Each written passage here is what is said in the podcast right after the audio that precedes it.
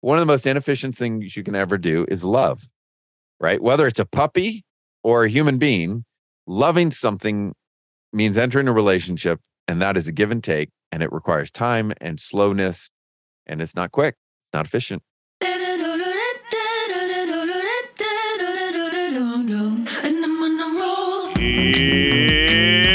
It's watering time, everybody!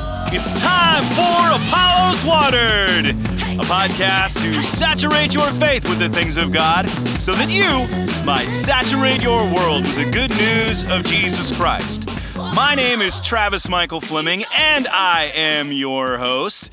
And today in our show, we're having another one of our Deep Conversations. We talk about making disciples a lot in our churches today, but what does it mean to be a disciple? I mean, what does a follower of Jesus look like in a world where the highest values are often individualism, production, and efficiency? You know, part of being a disciple of Jesus is learning how to live as a disciple in our modern world, a follower, a learner, and then providing others with a better example of what humanity should look like. But that's often not taught. We get sucked into the hamster wheel of production, with churches encouraging it because it, it's masked as zeal and diligence. But the results speak for themselves. Pastors are quitting, people are deconstructing, some are walking away from the faith entirely, some have lost touch with themselves and their families in the process. To help combat this trend, we're talking with Kelly Kapic about his book, You're Only Human. It's my second conversation with him. And he helps us to take a step back, look in the mirror so that we might examine ourselves to see if we are really living and displaying before the world a worthy example of humanity. And better yet, a true and enticing example of what a Christ follower should look like in our world today. If you haven't listened to part one, go back and listen. You will be glad that you did. It was fun, it's insightful, and it's sure to help you think about what you're doing in your world and how you are displaying Christ to the people around you. And we can have conversations like this one because of listeners and supporters like you. This November and December, we are in a big push to finish the year well. We need you to do three things for us. Here they are three S's subscribe, share, and support. That's right. Subscribe, share, and support. We need you to invest in us so that we can continue investing in you. God has built this, but he uses people to build it. And we have so many plans, so many things that God has laid on our heart that we want to do. And we need your help to make that a reality. Because we need to raise an additional $50,000 in these two months to finish well so that we can continue watering your faith. And to those that are already supporting us, thank you. It means more than you'll ever know. But here's an incentive to those who are sitting on the fence and you're debating with yourself, gosh, should I give? Should I not? Well, if you give $50 or more, we will enter you to receive one of 50 books we have available from authors who have been on our show. Books like Beautiful Community, which is an award winner by Irwyn Ince, or Restless Devices by Felicia Wu Song, or You're Not Your Own by The Alan Noble, or The Wisdom Pyramid by Brett McCracken, and the just released Escaping Enemy Mode by Jim Wilder. It gets better. Our friends at Tyndale House Publishers have provided copies of the NLT Illustrated Study Bible, and your one time gift of $500 or more gets you a copy. Oh, and there's one more thing. You've probably heard us talk about our missio holistic approach to faith. You're going to be hearing a lot more about that in the days, months, and even years to come. But if you sign on to support us monthly, you will be eligible to participate in an online study with yours truly on this God centered study on finding God's mission for your life in our world today. Be sure to check us out also on our YouTube channel. It's growing. Subscribe there, leave us a comment, and really get your faith watered today so that you can water your world. Let's get back to our conversation with Kelly. Happy listening.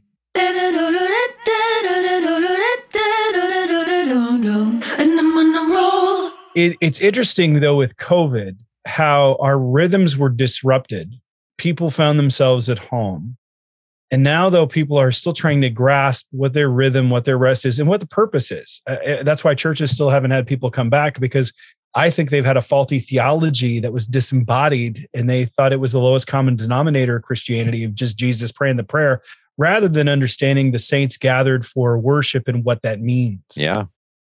Where do you see, though, a work like yours in helping people see where they fit? I mean, like at the end of the day, what do you want to have people take away from your book?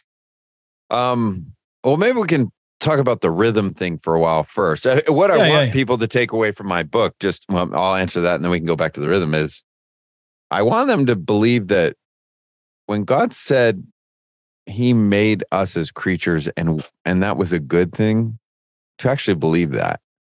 And it's not that your limits are just something you should learn that it's okay. I actually think they're good. they're actually part of the good way God made us.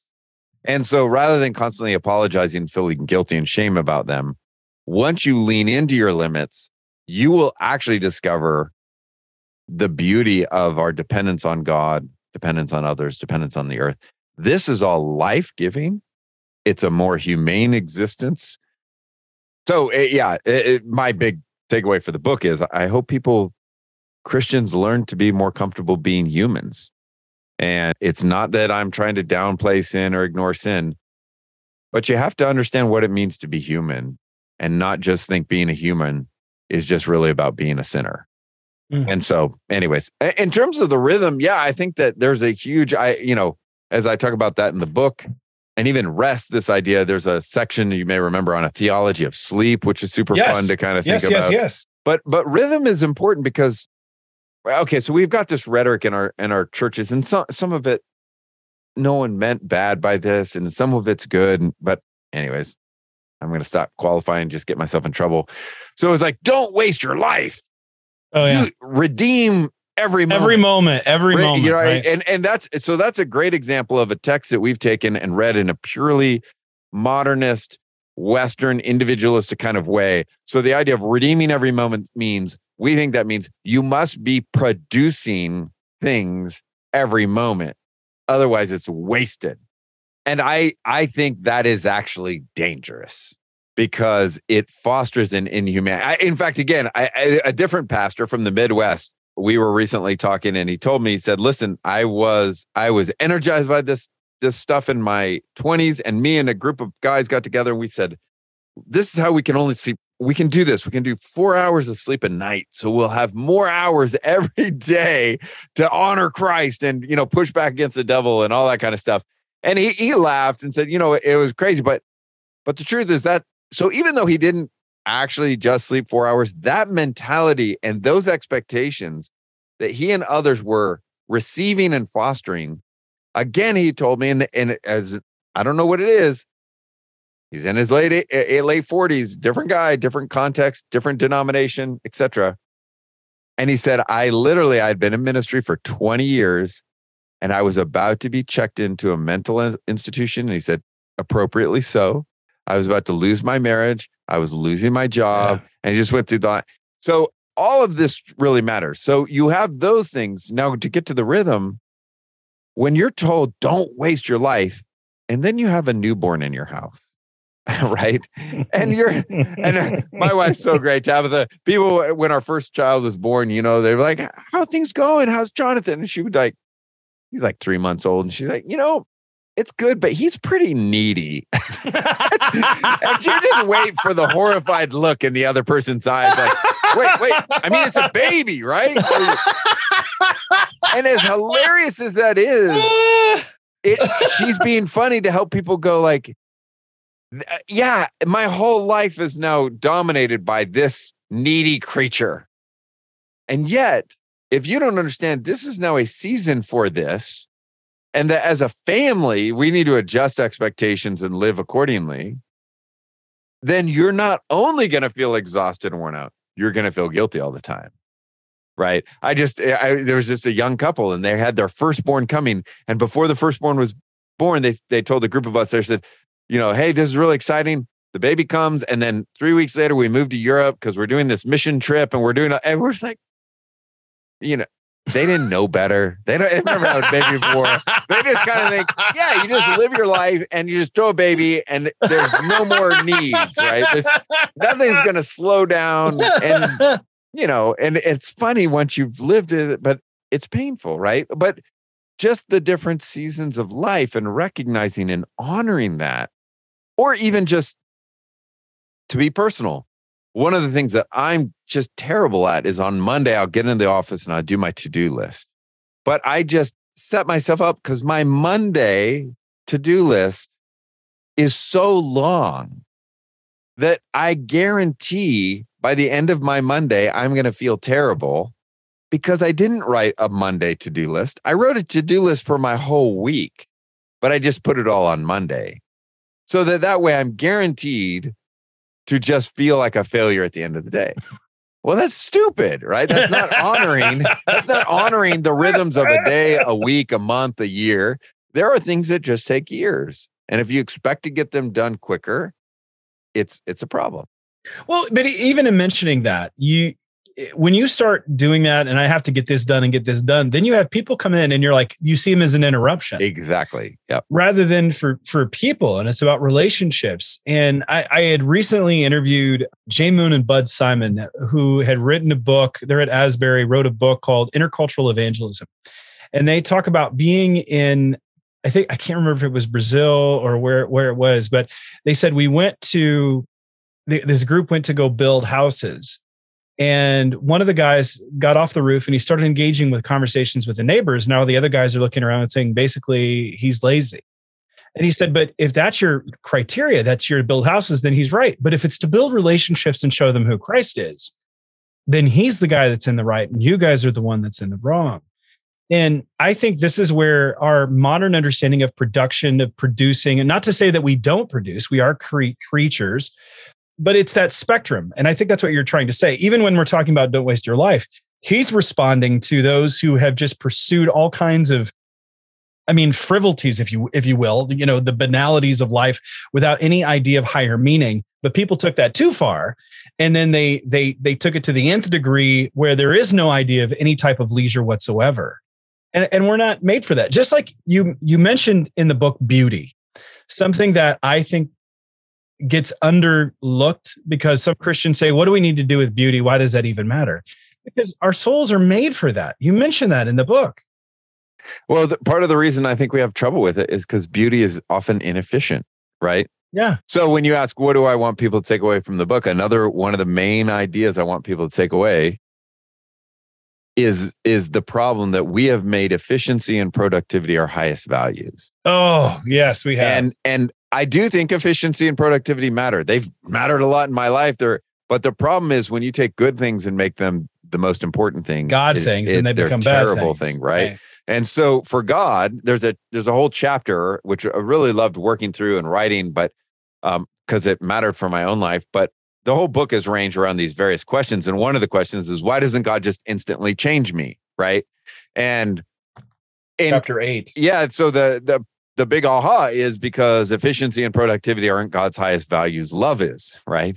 And so God is very comfortable with process. He's comfortable with taking us through. And until you actually buy that, then the fact is, as long as you and I are sinners, every day our only option is to feel terrible. But if you actually reframe it and go, no, the God who is the creator and takes his time in creation, and the God who is the God of sanctification, he's always been comfortable with process. Process he actually likes. And so if he's not panicking, I shouldn't panic. It's not that I should be not take sin seriously, but if you if you take it in a way that doesn't honor process, then you will only feel guilt and shame and never joy and delight. Or another way is you will never value beauty because viewed beauty is slow, it's inefficient, you know, or often it is. So I mean, one of the most inefficient things you can do, and this was kind of the story you just told, one of the most inefficient things you can ever do is love, right? Whether it's a puppy or a human being, loving something means entering a relationship, and that is a give and take, and it requires time and slowness, and it's not quick, not efficient. We're going to take a quick break and hear a word from our sponsors, and we'll be right back. The most important Bible translation is the one you read. At Apollos Watered, we use several different translations when we're studying, preaching, or teaching. But again and again, we keep coming back to the New Living Translation, the NLT. That's why we are excited to partner together. We are united in the belief that understanding the Bible changes everything. Because if you can't understand it, then you won't read it. We want you to know the God of the Bible, to water your faith so that you will water your world. That's why we recommend getting an NLT. It's the Bible in the language we speak. It's not foreign or complicated, but up close and personal. To save some money, go to Tyndale.com. Use the promo code NLT Bibles. It will give you 15% off. There's an NLT for everyone, from kids to adults, devotional Bibles, study Bibles, and so much more. Get one today because understanding the Bible changes everything, and the NLT is the Bible you can understand.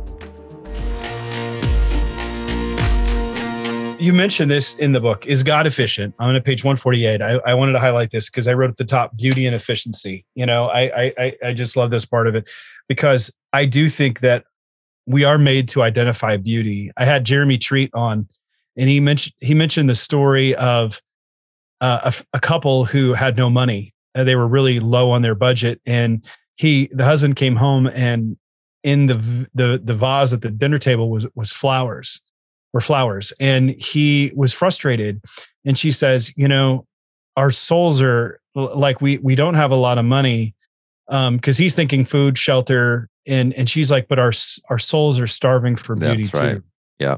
and i i think there's yeah, that aspect Makoto Fujimura. He talks about that. Yeah, that was his Yeah. wife. It was like they were starving artist, and oh was is it him that did yeah, who okay actually, okay I mean, Jeremy's probably drawing on that, but th- it is a beautiful example of like these flowers feel so wasteful, but our souls need them, right? There is something about, anyways, yeah, it's like, is walking in the woods ever when things are stressful? That's an inefficient thing, or painting, or reading, or sleeping, or daydreaming. Can any of these, but actually, our souls need them. This is part of how God made us. That's why I told my wife. That's why God made you because I need to see it. Beauty, uh, beauty. and then she's like, "But but why did He make you? Because you're not beautiful." yeah. but you write this. You say historians of architecture and social critics have long observed that taking efficiency to be the only criterion in the construction of buildings, especially housing, often has significant unintended consequences. Community housing with no positive aesthetic can actually suck the life out of those who inhabit this, that space. Beige wall after beige wall, prickly indoor outdoor carpeting, narrow hallways, low ceilings, few windows, and cold concrete covered outsides act like a lead blanket laid over the spirits of the inhabitants. Just as beauty feeds the souls of people who see it, the lack of beauty starves us of something that we have difficulty describing but keenly feel. Where is the life, the beauty, the loving process? That that you didn't write that. Your wife did, right? Mm-hmm. Is that No, I did write that. but fair enough. Fair enough. But you know what's funny is you're reading, I've just struck because I had a particular building that that we would walk by all the time when we lived in London. And that's just how it felt, you know, and knowing people who live there. Yeah, Well, that wasn't just hypothetical. when I was in Chicago, we had Cabrini Yeah. Green. Yeah, I was And- just gonna say Cabrini Green Yeah. was also, yeah. It, it, it was like that. And but people think, oh, again, food, shelter, housing. What's the yeah, problem? What's the problem? Yeah, if What's it's all concrete and it and it looks ugly and terrible and yeah, it's fascinating. You've probably seen some of these studies where, and yet they've taken some areas with high crime and planted trees and cleaned up some things, and crime goes down. And you're like, what? It's trees and painted walls. Well, actually, it's it's there. It these things affect us. Yeah, it's beauty and it's it's reconnecting us with our humanity. That's the thing because we're not robots. And to be a human is to be creature, which actually then means to be in relationship with the rest of creation.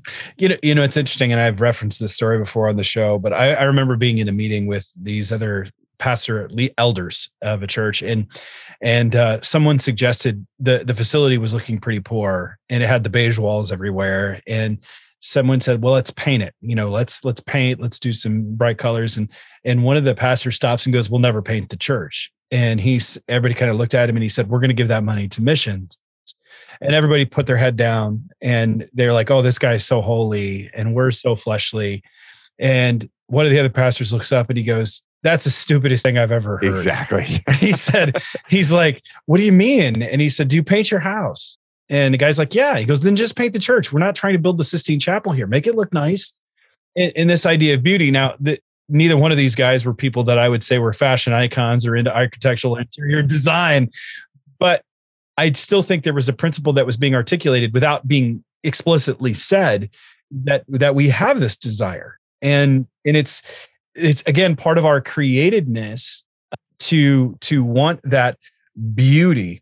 Now you mentioned though something else. You said love beauty wonder and worship are god's main goals. Sometimes he is astonishingly efficient in his work he can quickly turn water into wine. He can make a dead person rise. But often because he is compelled by love rather than mere production he takes slower routes.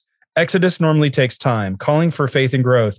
Process has always been his normal pattern. Rather than snapping his fingers, the Father, through his word, sends the spirit of the darkness hovering above turbulent waters while beginning to order out of the emptiness and void.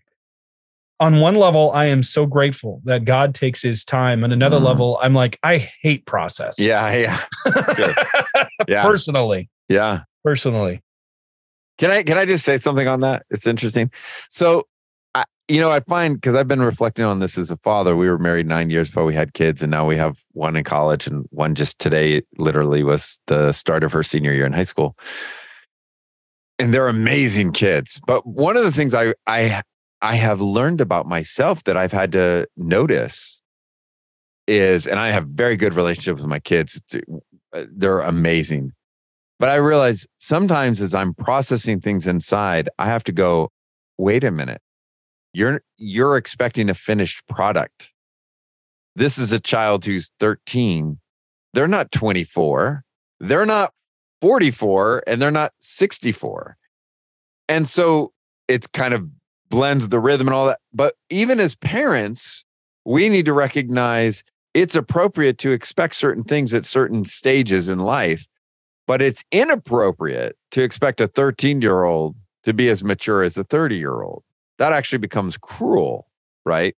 And and so anyway, I just kind of thinking about that. Now, if I can understand that um, as a parent, God gets that by all means, right? He knows exactly where we're at. He's very he he is a tender, com- abounding in compassion towards us, and gets our situation. Well, you you undoubtedly have heard when Tim Keller described. He said, you know, he said 30 years ago or, he said 20 years ago, I looked back on my life 10 years before and I went, man, I was a fool. 10 years after that, I looked at myself 10 years before and I went, man, I was a fool. And he goes, so right now I look back 10 years ago and I go, man, I was so foolish. He goes, you know what that means? yeah. And I'm a fool now. yeah, that's right. That's right. I hadn't heard that, but I, yeah, I, I buy that. Right. Well, yeah, that's good. That idea of process, I think, is something that we have really lost sight on and that's part of the the bounded set versus centered set idea that uh, uh, Mark Baker had written his book on on bounded sets and centered sets, and we've talked about that in here. Where you know you have the line, uh, the Rubicon that you cross, and you're this Christian, and everybody thinks you're now a finished product. And rather, and and then you see these people that you know either they they got baptized, they joined the church, and went through confirmation or whatever it was, and then they suddenly stop coming to church because they think they've arrived rather than the person who is the God have mercy on me a sinner who's there every week and yet continues to grow in their understanding even though they haven't quote quote unquote arrived and and but they're the one that's really closer to Christ in the long run because they're in process and I, I, think as a church as churches we've too often looked at the product rather than the process and even the person the first person you mentioned who ended up not coming back to the church at some point for what I think another reason you and I have both seen this in our kind of pastoral ministries of various kinds. They stop, sometimes they stop coming because they actually had often subconsciously been taught they are supposed to be finished products and they actually know they're not. And so they start looking around and going, well, maybe I'm not a Christian or maybe because I have so many deep issues, I'm still struggling with these addictions. I still have these, I still get angry. I still want to, you know, name the thing. And so, like, I can't be at church because I'm maybe I'm not because I'm I'm actually still all of these other things. And that is a problem as a church because it does it, the beauty of the church is we say we are saints. Mm. We are, it's not that one day we'll be saints. It's not that just a few of the special people are saints. It is to, we are the saints. But that is not yet fully realized. And so we are saints who are in the process of becoming saints. It's both true and it will be true. And somehow we need to communicate both that confidence, but also the process. It's that difference between, I mean, positional sanctification and progressive sanctification, right? We are positionally holy, but yet we're to be holy as He is holy. So, but th- those are going to have the ebbs and flows. We're going to have failures. We're going to have falls. But I, I think you're right. I think that the church is is looked at people as I get saved and I'm I'm I'm healed. Everything's great. I'm delivered. I don't have these struggles anymore. I I knew of a man who was going through his wife had caught him with with some kind of pornography mm. and so he's like well he went to his pastor and he comes home and he goes honey i'm delivered as if i got this now get out of jail free card and i don't have to worry you don't have to worry about this anymore and it's like well no god does deliver i'm not going to deny that but yet we're also called to die daily and face the consequences of our actions and the mortification of sin as your friend john owen would would would clearly would clearly state it continuing on though with the book, you mentioned one thing that I wanted to really draw out. I want to talk about anxiety, but before we get to that, I want to talk about a quote that you said. You said secularism is the negation of worship. Mm. What do you mean by that? Yeah, and there I'm actually drawing on an Eastern Orthodox theologian, but I, I really loved it because there's lots of definitions of of secularism. But what he was trying to get at there, and what I'm trying to get at there, is a sense of the secular in which, in this sense, it is living in the absence of transcendence. It is what I mean by that. And and the point is in this way, Christians can be secular in the sense of you could be in the pew singing songs, but is it actual worship, right? And and it is a secular in this sense is the loss of a recognition of God's presence, power, commitment, promises, those kind of things. And so part of part of what I'm getting at there is trying to trying to help us recognize it's it's related to a discussion I have about the fear of the Lord, and that fundamentally the fear of the Lord is not learning to be scared about of God. It's learning to live in light of His presence, uh, to recognize Him, and, and those kind of things. And so, the secular is this absence of worship in our lives, not just when we're in the pew, but when we're walking around, right? But but when our lives are not secular, what that means is we are quick throughout our day to praise God in gratitude for gifts given, to lament when we see injustices and wrongs. All of these things are a way of worship and relating to God, not just an hour a day. And even we've actually reduced worship in our day to just the singing time of, of church, right? But but this idea of no, no, no, we live, breathe, and have our being in Him. And so all life is lived before Him in prayer. It is meant to be an act of worship. There is something special about corporate worship, and that's a longer conversation. But nevertheless, there is a sense in which our lives are meant to be lived in the fear of the Lord, which is in this posture of worship.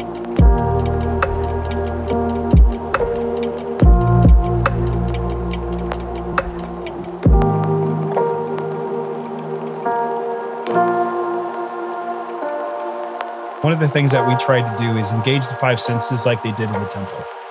You know, smell, taste, touch, m- movement, embodiment, rather than just the singing aspect. Although singing is important, um, it's extremely important. How do we go about that embodiment and bringing out that within the corporate worship? I love that question. I don't think I have the best answers, but I love the question and think that's in some ways, I, that's what I'm trying to do is bring the questions and let those more qualified than me get to them. But I, I, you know, I think of, and I talked about this in the book. I had a friend who grew up in the church, very well educated, she related to people in ministry. She really understood the whole thing, but she just was finding church very difficult. And for her, the thing that really struck me, we're watching this little, you know, kids play soccer, and she just finally, she just admitted, she said, you know, in some ways I feel more connected to God when I'm doing yoga than when I'm at church. And so, I, you know, rather than immediately going, oh, this is bad, you know, I just asked, tell me more about that. What's that? And she just realized church had been reduced to a lecture hall for her. And it was pretty efficient. But when she was doing yoga in this space, there was this sense of connection with her body. There was this slowness. There was an encouragement for silence and listening. And as a Christian, she could be praying. And so I do think uh, those of us who are involved in church leadership and thinking through corporate worship, we need to think through that. How do we not fall guilty of this whole brains on stick thing? Mm-hmm. Right. And that no, corporate worship isn't a gymnasium. It's not about just running around. But at the same time, we need to live in light of our bodies. I one of the things I didn't plan on researching and writing about in the book, but I did, and it was a delight, was this whole idea of greet one another with a holy kiss. Mm-hmm. And you know, eh, my whole life and in churches, we we mention that, but it's always kind of a joke, like ah ha ha ha, shake each other. But I and I I don't really like greeting time in church, right? It feels like, come on, this is awkward and uncomfortable. And but I as I've gone through it, I'm like, no, this is actually really important. And it is a physical manifestation when you give one another the peace of Christ, depending on your tradition, shake mm-hmm. hands, hug, you know, kind of recognize the babies among us. You, there's something about that. And then again, I start reading in the ancient church and start reading, and some of them would say, if after our corporate prayer, you don't have the sealing of it in the holy kiss, we're not sure those prayers were heard. And that really struck me. And it was because love of God and love of neighbor are always meant to be connected. Mm. And and so and it, I think it is that there's an earthiness to it. Now they ended up wrestling with at some point or like, well, maybe mention kiss women and and then they divided among the sexes and then eventually you know, a millennia later, basically in much of the world gets lost. And I think that is a loss to us because in the ancient church, part of what was so radical is men and women who weren't married would greet one another with a holy kiss. And in this, we think, oh, our age is so sexualized. It's totally sexualized in the first century. Mm-hmm. And the radical nature of the Christian motto was we're the body of Christ, but we're also a family. So we learn to treat each other as brothers and sisters. And you do treat one another and acknowledge each other's bodies differently when you're in a family than when you're not. Mm. And so I actually think losing all of that contributes to our objectification of people, our discomfort and keeping people at a distance. So that's a longer answer. But all that to say, people more able than me need to help us think through how in our day, in our cultures, we can, in our corporate worship services, affirm our bodies rather than deny them when I started thinking about that, you gave that example about the woman doing yoga. I'm just, I hear like hot worship because you have hot yoga or goat yoga, and I'm like goat worship. Okay, wait, no, goat before. worship. No, that's not wrong. That's that's heresy. No, no, no. Yeah. But I'm trying to figure out how do you get because we've had, I know in the in the, I come from a Baptistic tradition, which is not known for like a higher liturgy, but we would we would bow, we would lament, we would um, in a um, Baptist setting. That's great. Yeah, yeah, we. Great. I mean, this is what I would have our our people do because I looked at it more of a biblical setting. Right. I would yeah, say it's totally I'd say, biblical. I'd say biblical. Like we had a we had a man who took his own life. He had been on staff and and it was his. uh He he had a lot of illnesses and a lot of issues and. The day after he had taken his life, there were some women at the church I saw the next morning, and this woman was crying, and she said, "This isn't tears. These aren't tears of sadness. This is tear of anger." Yeah. And and I thought, well, we need to like I called one of the other pastors on staff and and he was at a different campus. I said, "What are you going to say?" And he said, "It doesn't matter what I say." He goes, "You're the one that's facing the actual family, his widow and his children." And so I said, "What we're going to do is lament." And so we did this worship service and I I said, "We're going to just we're going to yell, you're going to shout. If you're angry, be angry. If you're going to cry, be cry." And of course, it was very foreign to many of them because it's not in their tradition. And so people were quiet for the first service. Second service, we had a lot of Africans. So they have no problem, none whatsoever. And they taught us something there on, on lament. But there's other times I'm like, we're going to bow. We're going to greet one another. We're going to hold hands across the aisles, trying to help people engage in that embodiment level. But I, I think you're right. And I mentioned your quote uh, that story to my wife, and she said, "Yeah, definitely."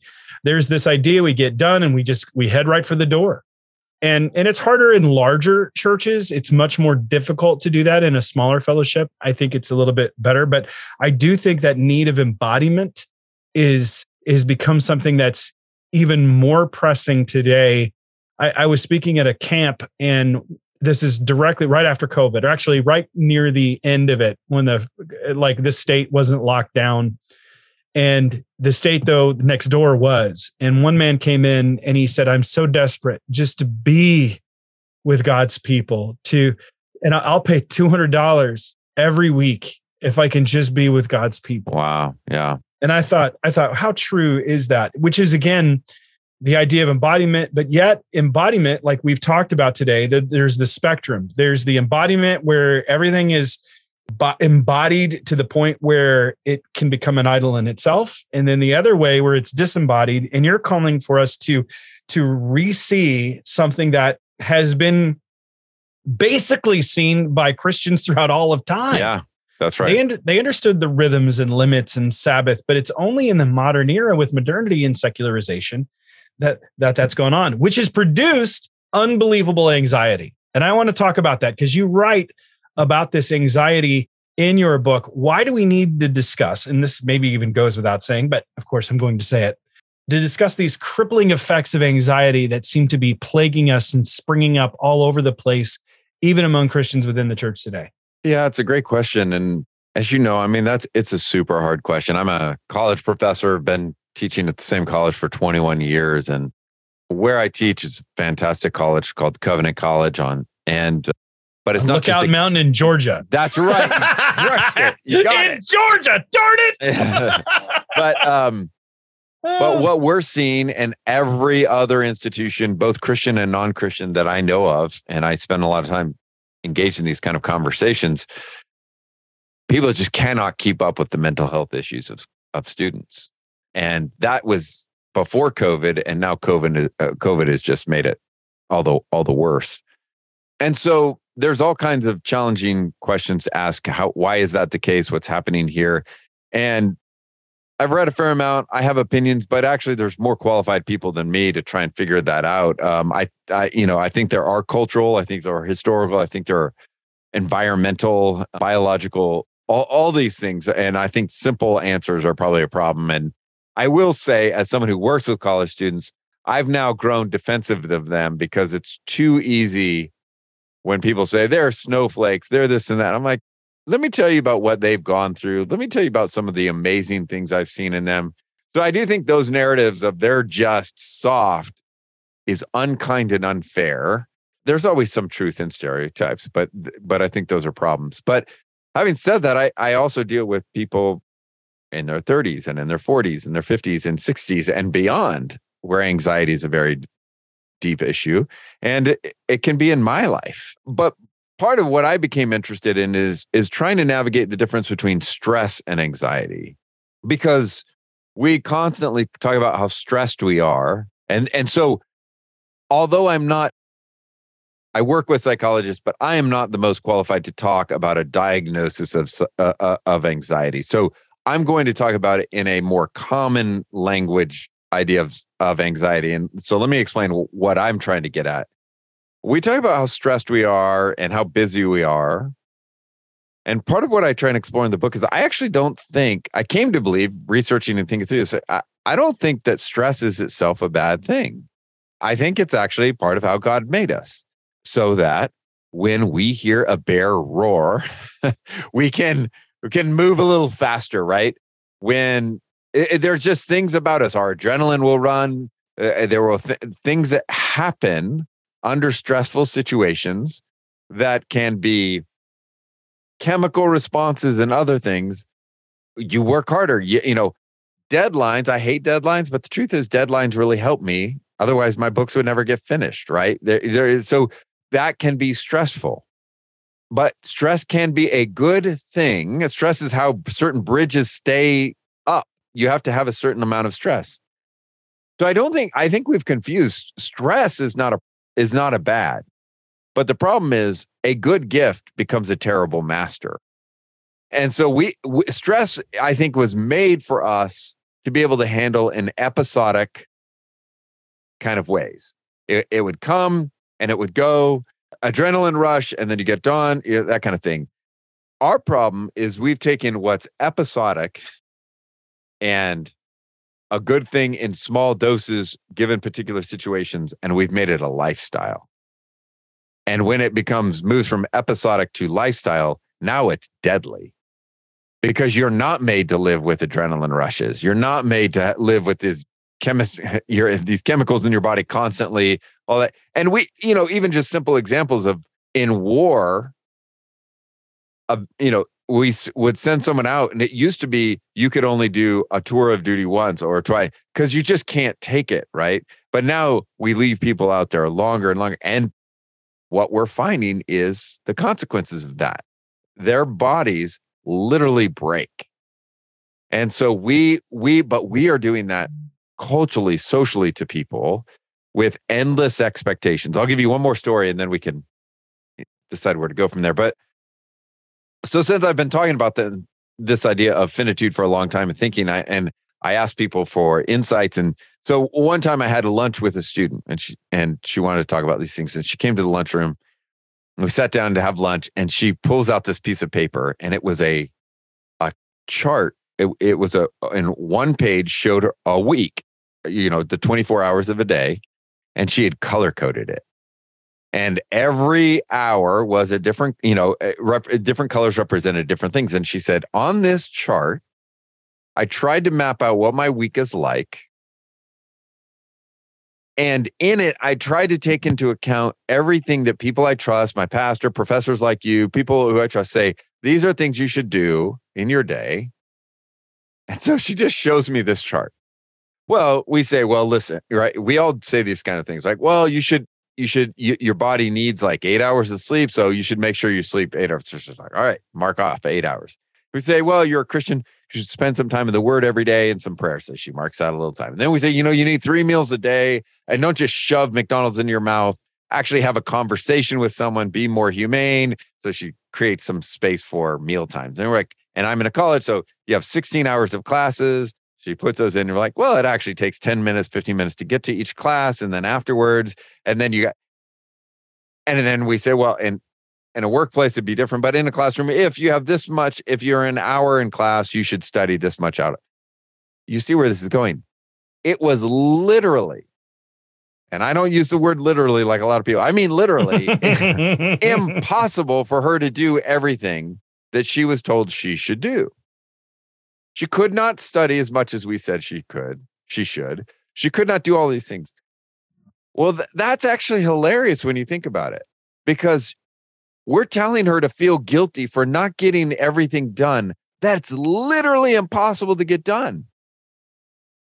But that is just what's happening. So we are telling people constantly you need to live at a high level of stress, even though often you're a new parent, you're in your job, whatever it is. It's often impossible to do everything you think you should do. So you're feeling guilty even when it's not possible. So we can't break this. So it is not an episodic moments of stress. It is a life of stress. And and you will not make that. There will be destruction at the end of that.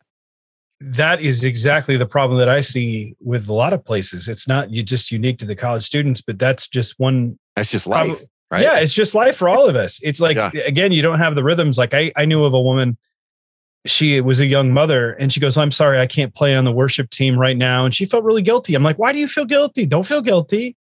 I was like, you're at a place in your life where your family is taking priority. It's okay.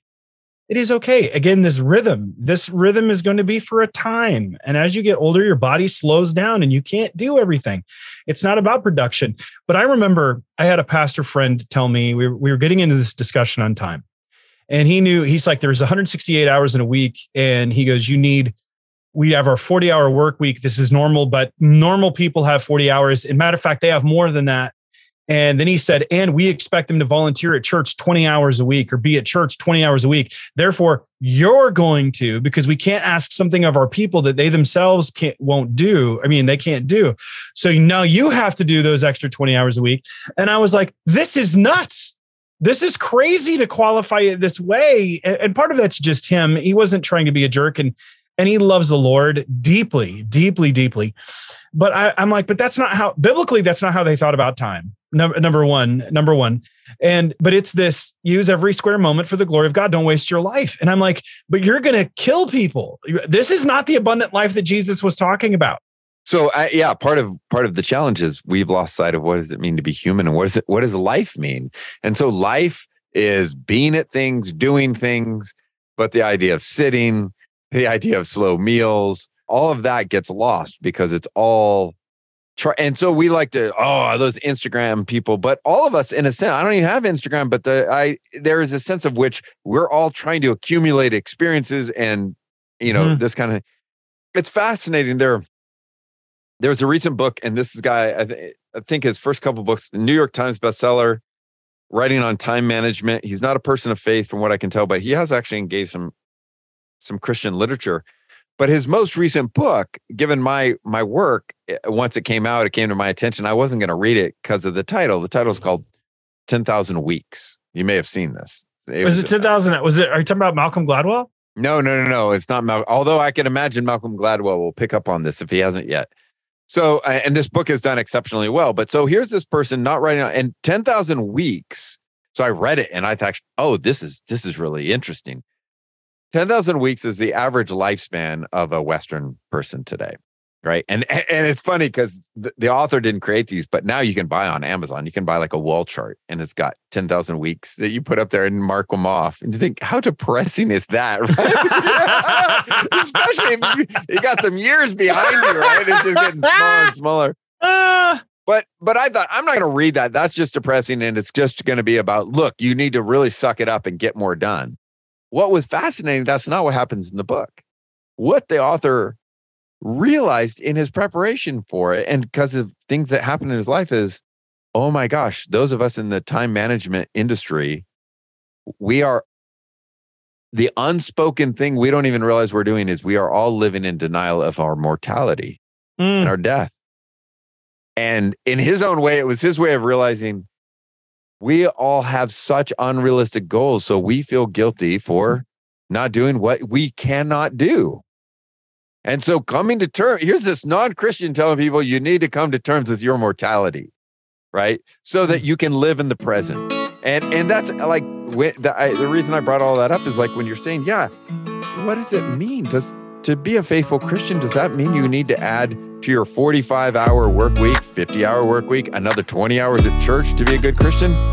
No, part of it's to be humane, right? To learn what, do what does it mean to laugh with children? What does it mean to be present? What does it mean to barbecue with a neighbor because you're available? What does it mean to go for walks and not feel guilty? I think the church. I, I, I'm I'm planning to write. I, I'm giving. You said you're a graduate of, of Trinity, and I'm going to be there in the spring, and they're doing a series on discipleship, and and they asked me for the title of my lecture because I'm coming in for that, and I think I'm going to write "Go out and, and make humans." Right, changing the word discipleship to humans because I think part of what we need to understand with discipleship is in an inhumane world, we need to pe- learn, help people learn to be human, and that's very Christian.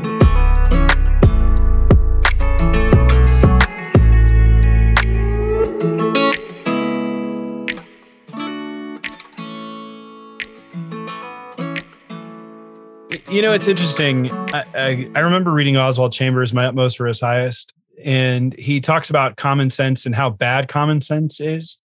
And I think he's writing at that time because people were denying a lot of the aspects of the spirit. So he's basically saying that common sense doesn't really puts you in touch with the spirit of God. And again, the spectrum, right? It goes from one, the pendulum goes from one to the other. And now I feel like we've gone the other way where now it's like there's no common sense any longer. We just can't see the common sense and how it works within our lives that we are human and that these limitations are good. But we do believe we can seize the day, we can be whatever we want to be. Which is this horrific, horrific burden that we're not meant really to bear. And so recovering our humanity, I, I like that. You know, go and make humans. It sounds on one level, you're like, okay, what sci- sci-fi book are you trying to create here, movie? But this idea of our own limitations, and that's okay. And that's Yeah, okay. it's I, it's fascinating when you mentioned that because I was just on this long flight and is an internet. I was it was to Australia, and that matters just because it was 28 hours door to door, right? So you're on an airplane, eh, countless hours, right? And anyways, on the way over, I noticed you know everyone's watching movies, and I noticed this one that looked just really weird. And I think the movie's called. It's brand new. It's called Everywhere Always or something like that.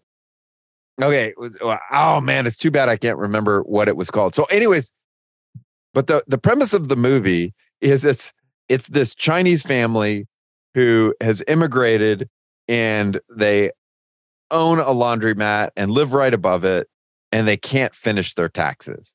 And you're like, how is that an interesting movie? And it yeah, it is like Matrix. It is genre defying. So all of a sudden there's there's all these martial arts going on and, and multiple worlds and all of this and i it's so hard to describe and there's some some scenes that are, are inappropriate so uh, I, I give your your listeners a caution there but having said that it's a stunning movie because at the very end I, and it's all about this troubled marriage because she's so busy and so stressed out that this couple has now they they're doing this laundromat and they're just they're together but they're not. And a mm. daughter who feels totally neglected and criticized.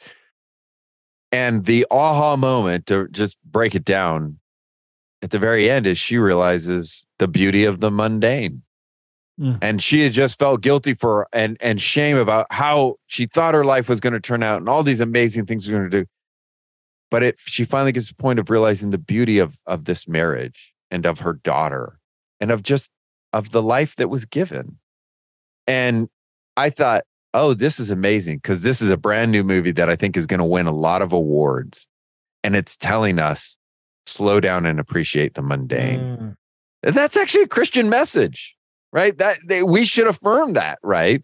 It is. and and and so i think th- this this producer and director they're they're connecting to something deeply human which we would say from the christian is is our longing for shalom that's been lost Right. and we should jump into this conversation Well, even as you mentioned that, this this idea of mundane, I think people look at Matthew 28, 19, you know, go and make disciples of all nations, and they feel this guilt because they're not going and making disciples. They're not going to the nth degree. They're not going to Saudi Arabia or Afghanistan or whatever.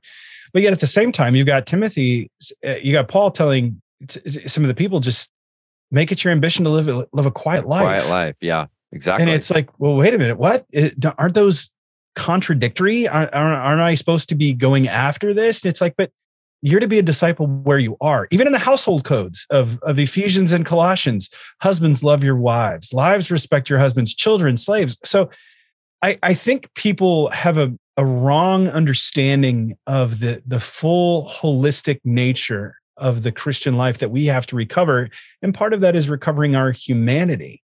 Now, the, on the other side, there's a part of me though that goes, okay, we got that into the the the pendulum, you know, the one pole. But then there's the other part that I want to go into Peter and go, okay, we're also partakers of the divine nature. So let's get into Right, yeah. that, you know. but Yeah, that's yeah, your yeah. next book. Yeah, yeah, yeah. but you're you're absolutely right on that. I mean, it, it again, you know, Old Testament exile period. Jeremiah, the, you, this prophetic word where it's like, you're in exile.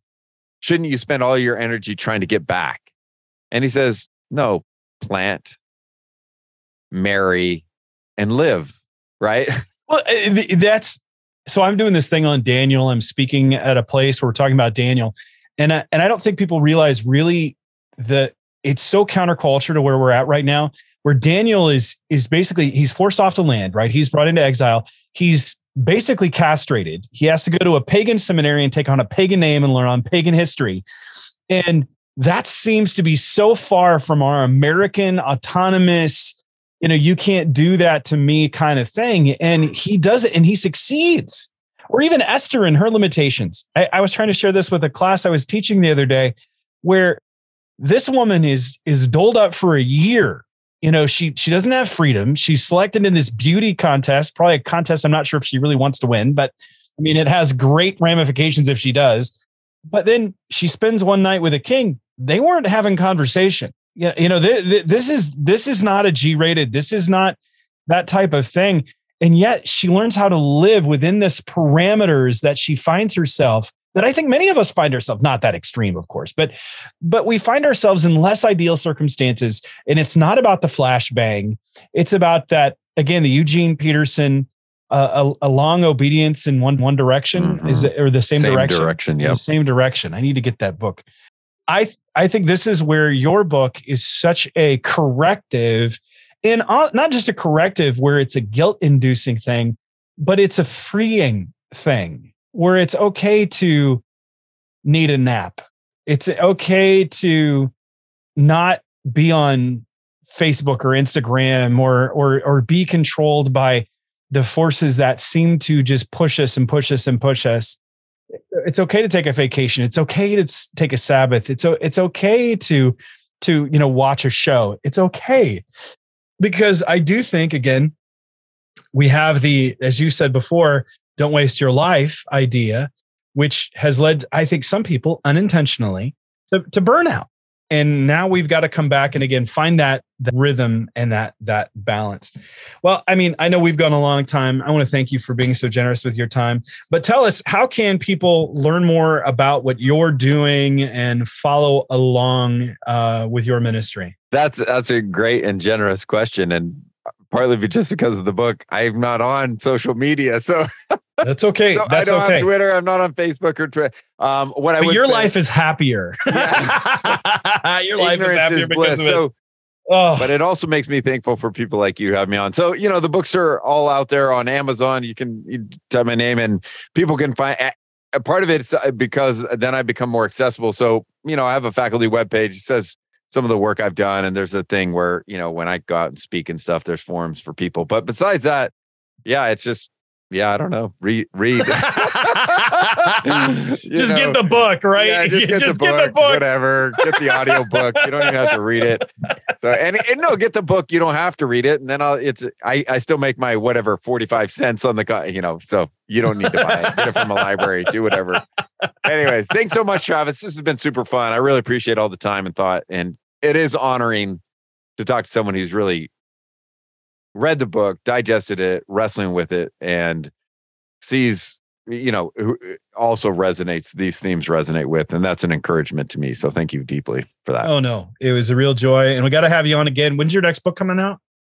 Uh, I'm in the midst of working on it, but we can talk about embodied hope sometime because that that probably would that's more about the pain and suffering part, and that's a different, very different conversation. But where a lot of people are, and that's interesting because people think, well, you're talking about being human and the good of it, but what happens when I deal with chronic pain? What happens when I lost a child to death? What happens when the church has treated me awfully? So, how do we put those two together? The good of being a human, but we live in a fallen and broken world. And I think Christians, here's my short spiel between the two, and partly why I've written both books. I think Christians are constantly tempted to lie. We're tempted to lie either about just how messed up the world and, and we are, and to be like, oh, everything's great, God's in control, which is, you know, or we're tempted to lie about God. And when we do start being honest about how broken the world is in our lives, then we are tempted to act like God is not actually good. God is unconcerned. And so I'm interested in us being truthful about reality, which includes our situation in a broken, fallen world, and the truthfulness about God and his goodness. So Anyways, maybe we can do that sometime. That'd be yes, fun. we will. I'll make sure that I get a copy and then we'll set that up. But really, okay. Kelly, it's been a delight to have Thanks, you on friend. the show, and thank you for coming on Apollos Watered. You got it. Take care. I want to thank you for joining me for this deep conversation. And would you please help us by subscribing and leaving a review on Apple Podcast or wherever you listen? When you do it, it actually helps us to water the faith of more people. We need people like you to spread the word about conversations like this one. We would love to hear from you. If you have any questions or comments about the show, check us out on our Facebook page or our Instagram account and feel free to drop us a line. Much thanks to our Apollos Water team of Kevin, Melissa, Eliana, and Rebecca. This is Travis Michael Fleming signing off from Apollos Watered. Stay watered, everybody. And